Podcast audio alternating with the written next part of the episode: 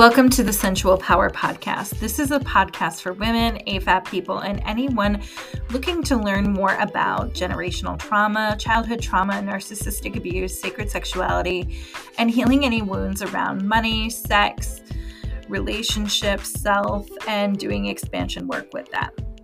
Everything that I'm talking about is based on my own experiences of healing and the work that I do with my clients.